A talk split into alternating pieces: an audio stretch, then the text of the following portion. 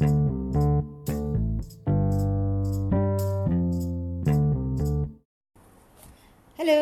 வணக்கம். அனுராதா ரமணனின் சிறுகதைகள். இன்று சிறுகதையின் தலைப்பு தாச்சா தாச்சா தாச்சா ஒரு பேரா? இல்லை ஒரு கரியா சரி யார் இந்த தாச்சா ஓ என்ன இந்த தாச்சான்னு பார்ப்போம். ஒரு வாரமாகவே நிலை கொள்ளவில்லை பசுபதிக்கு.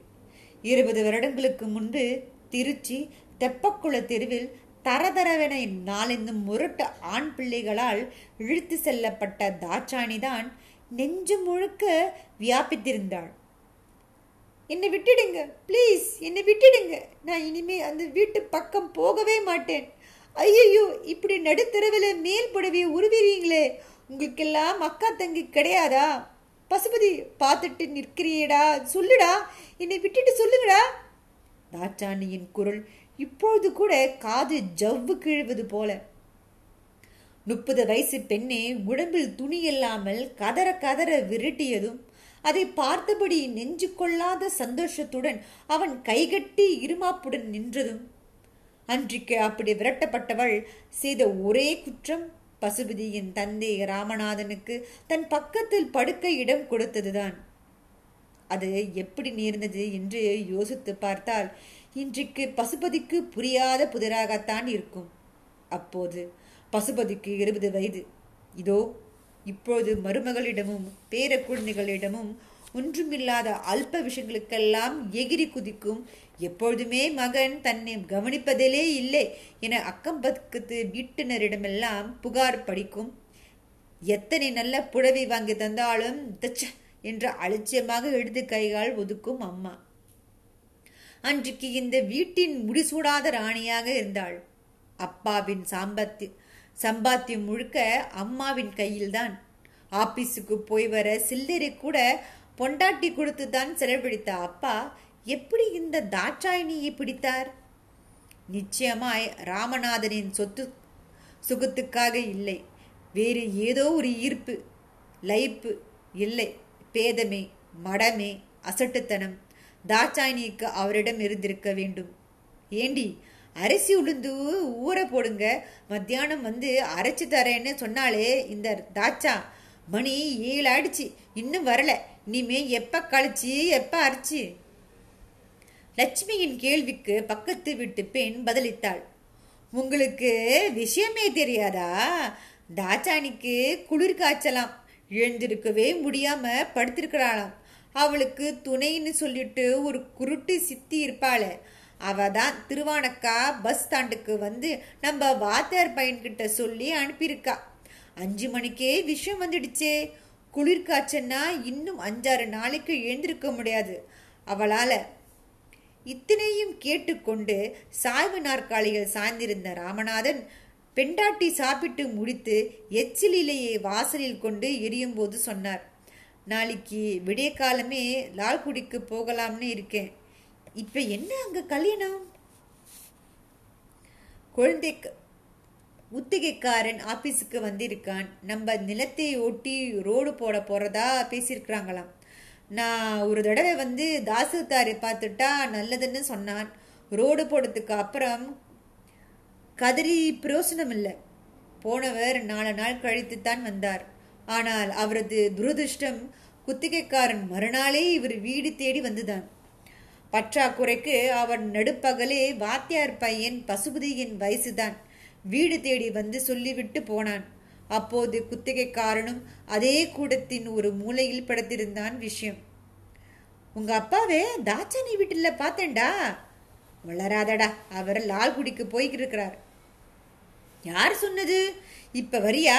அழைச்சிட்டு போய் காட்டுறேன்.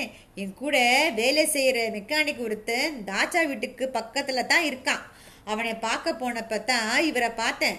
என்னை பார்த்துட்டு ஓடி ஒழிஞ்சிட்டாருடா அப்புறம் என் ஃப்ரெண்டு தான் சொன்னான் அது சார்தான் நாலு வருஷமா அந்த அம்மாளை மெயின்டைன் பண்றாருன்னு.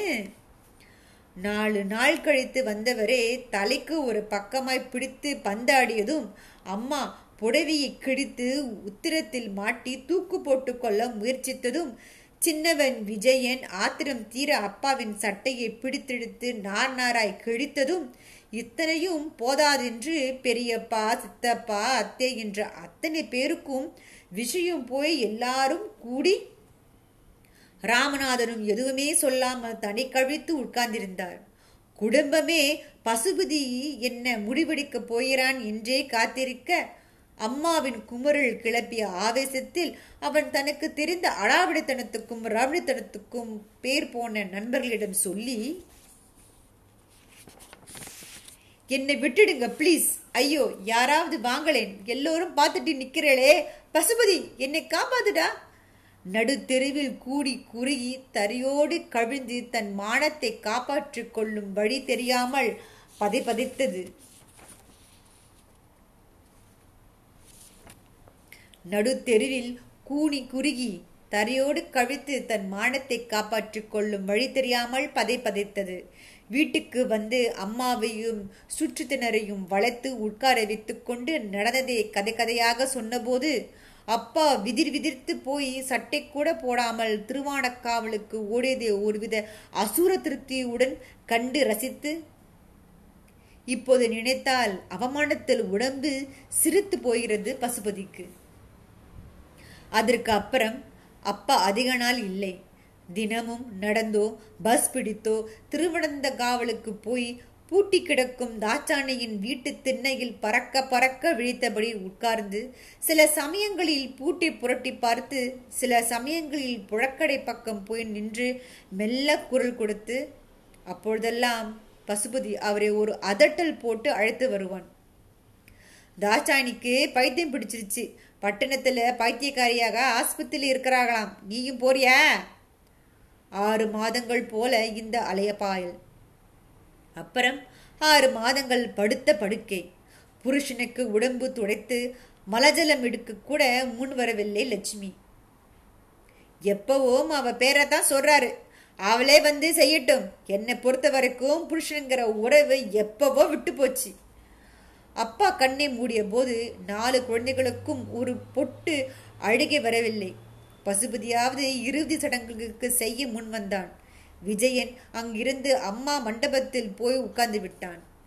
இருபது வருடங்களுக்கு பிறகு சமீப காலமாய் பசுபதிக்கு அப்பாவின் நினைவு அடிக்கடி வருகிறது.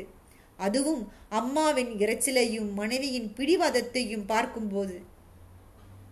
லட்சுமியை விடவும் அவன் மனைவி மாலதி கணவனை தன் கைப்பிடிக்குள்ளேயே வைத்திருக்கிறாள். நாற்பது வயசுக்கும் ராத்திரி இரண்டு வாழைப்பழம் வாங்க வேண்டுமென்றால் கூட பசுபதி அவள் கையை எதிர்பார்க்கும் நிலைமை. அப்பாவை மட்டுமின்றி தாச்சானியையும் அடிக்கடி நினைக்க வந்தது. தாச்சானியை போய் பார்க்கணும். அவன் ஆபீஸ் விஷயமாக சென்னை வந்தவன் தேடி விசாரித்து கீழ்ப்பாக்க மனநிலை காப்பகத்துக்கு வந்து வரும் வழியிலேயே அவளுக்காக ஒரு நாள் ஒரு நூல் புடவை வாங்கி காப்பகத்தின் அலுவலகத்தில் நோயாளியின் பெயர் விசாரித்த இவனே அதிசயமாய் பார்த்து இவன் கூடவே ஒரு வார்டு பையும் அனுப்பினார் ஒரு மருத்துவர். அங்கே ஒரு மூலையில் இன்னமும் உடலை குறுகியபடி இரு கைகளாலும் மார்பை மறைத்துக்கொண்டு உட்கார்ந்திருக்கிறாள் அவள். வார்டு பாய் தாச்சானியை பார்த்து குரல் கொடுத்தான். உன்னை பார்க்க வந்திருக்கிறாரு. எழுந்து வா. அவள் உட்கார்ந்திருந்த இடத்திலேயே தலையை நிமிர்த்தி பார்த்தாள். தலை பஞ்சு பறந்து முகத்தில் சுருக்கம் விழுந்திருந்தாலும் கண்களில் தீர்க்கம் குறையவில்லை. பசுபதி பரிவுடன் அருகில் போய் நின்றான். தாச்சா நான் தான் பசுபதி. ராமநாதன் பையன். அவள் இதற்கு பதில் பேசாது அவனையே பார்த்தாள். கடைசி வரைக்கும் அப்பா உன்னையே நினைச்சிட்டு என்னவோ ஒரு வெறி வேகம். நான் இப்படி செஞ்சிருக்க கூடாது தாச்சா இந்தா புடவை. அவள் இப்போதும் அவன் மீது வைத்த கண்ணை எடுக்காமல் உதடு நடங்க ஒத்துக்கார்ந்திருக்க அவனே புடவையை பிரித்து அவளுக்கு போர்த்துவிட. அப்படி போர்த்தபோது அவனது சட்டையிலிருந்து மணிபர்ஸ் அவள் காலடியில் விழ பர்சின் முகப்பில் பசுபுதி பெற்றோருடன் சிறுவயதில் எடுத்துக்கொண்ட புகைப்படம். நடுங்கும் வீரர்களால் அந்த புகைப்படத்தை பர்சிலிருந்து தனியே உருவுகிறாள் தாட்சாயினி அப்போது அந்த புகைப்படத்தின் பின்னாலே ரகசியமாய் உடுத்திருந்த பெண்ணின் போட்டோவும் வெளியே வந்து விழ அவள் கண்களே இறுகியபடி அதையும் எடுத்து பார்க்கிறாள். உதடு பிரிந்து கரகரத்த குரல் கேலி பிறந்தது. இது இதாரு யாரு உன்னோட பொண்டாட்டியா? சட்டென இந்த கேள்விக்கு பதில் சொல்ல முடியாதவனாய் திணறுகிறான் அவன். என்னவென்று சொல்லுவான்? இவள் என் பொண்டாட்டி இல்லை. ஆனால் ஐந்தாறு வருடங்களாய் இவன் நிழலியத்தான் என் மனரணங்களுக்கு ரகசியமாய் மருந்து போட்டு வருகிற வருகிறேன் என்றான். இல்லை நான் தலை சாய்ந்து இழப்பார எனக்கு தோள் கொடுக்கும் நல்ல துணி இவள் என்றான். அவன் தவிக்க தாட்சாணியின் தளர்ந்த முகத்தில் கீற்றாக புன்னகை. பரிசு எடுத்து அவனிடம் கொடுத்தவள் தன் மீது அவன் போர்த்திய புடவையும் எடுத்து அவனிடம் கொடுக்கிறாள். வச்சிக்க இன்னிக்காவது ஒரு நாள் உபயோகப்படும். அவள் குரலிதான் நடுக்கம் இருந்ததே தவிர வார்த்தைகளில் துப்பாக்கி தோட்டாவின் அழுத்தம். இன்னும் ஒரு சோக எண்டிங் இந்த கதை ஆயிரத்தி தொள்ளாயிரத்தி நாலில் குமுதத்தில் பப்ளிஷ் செய்யப்பட்டது. உங்களை அடுத்த சிறுகதையில் சந்திக்கும் வரை நன்றி.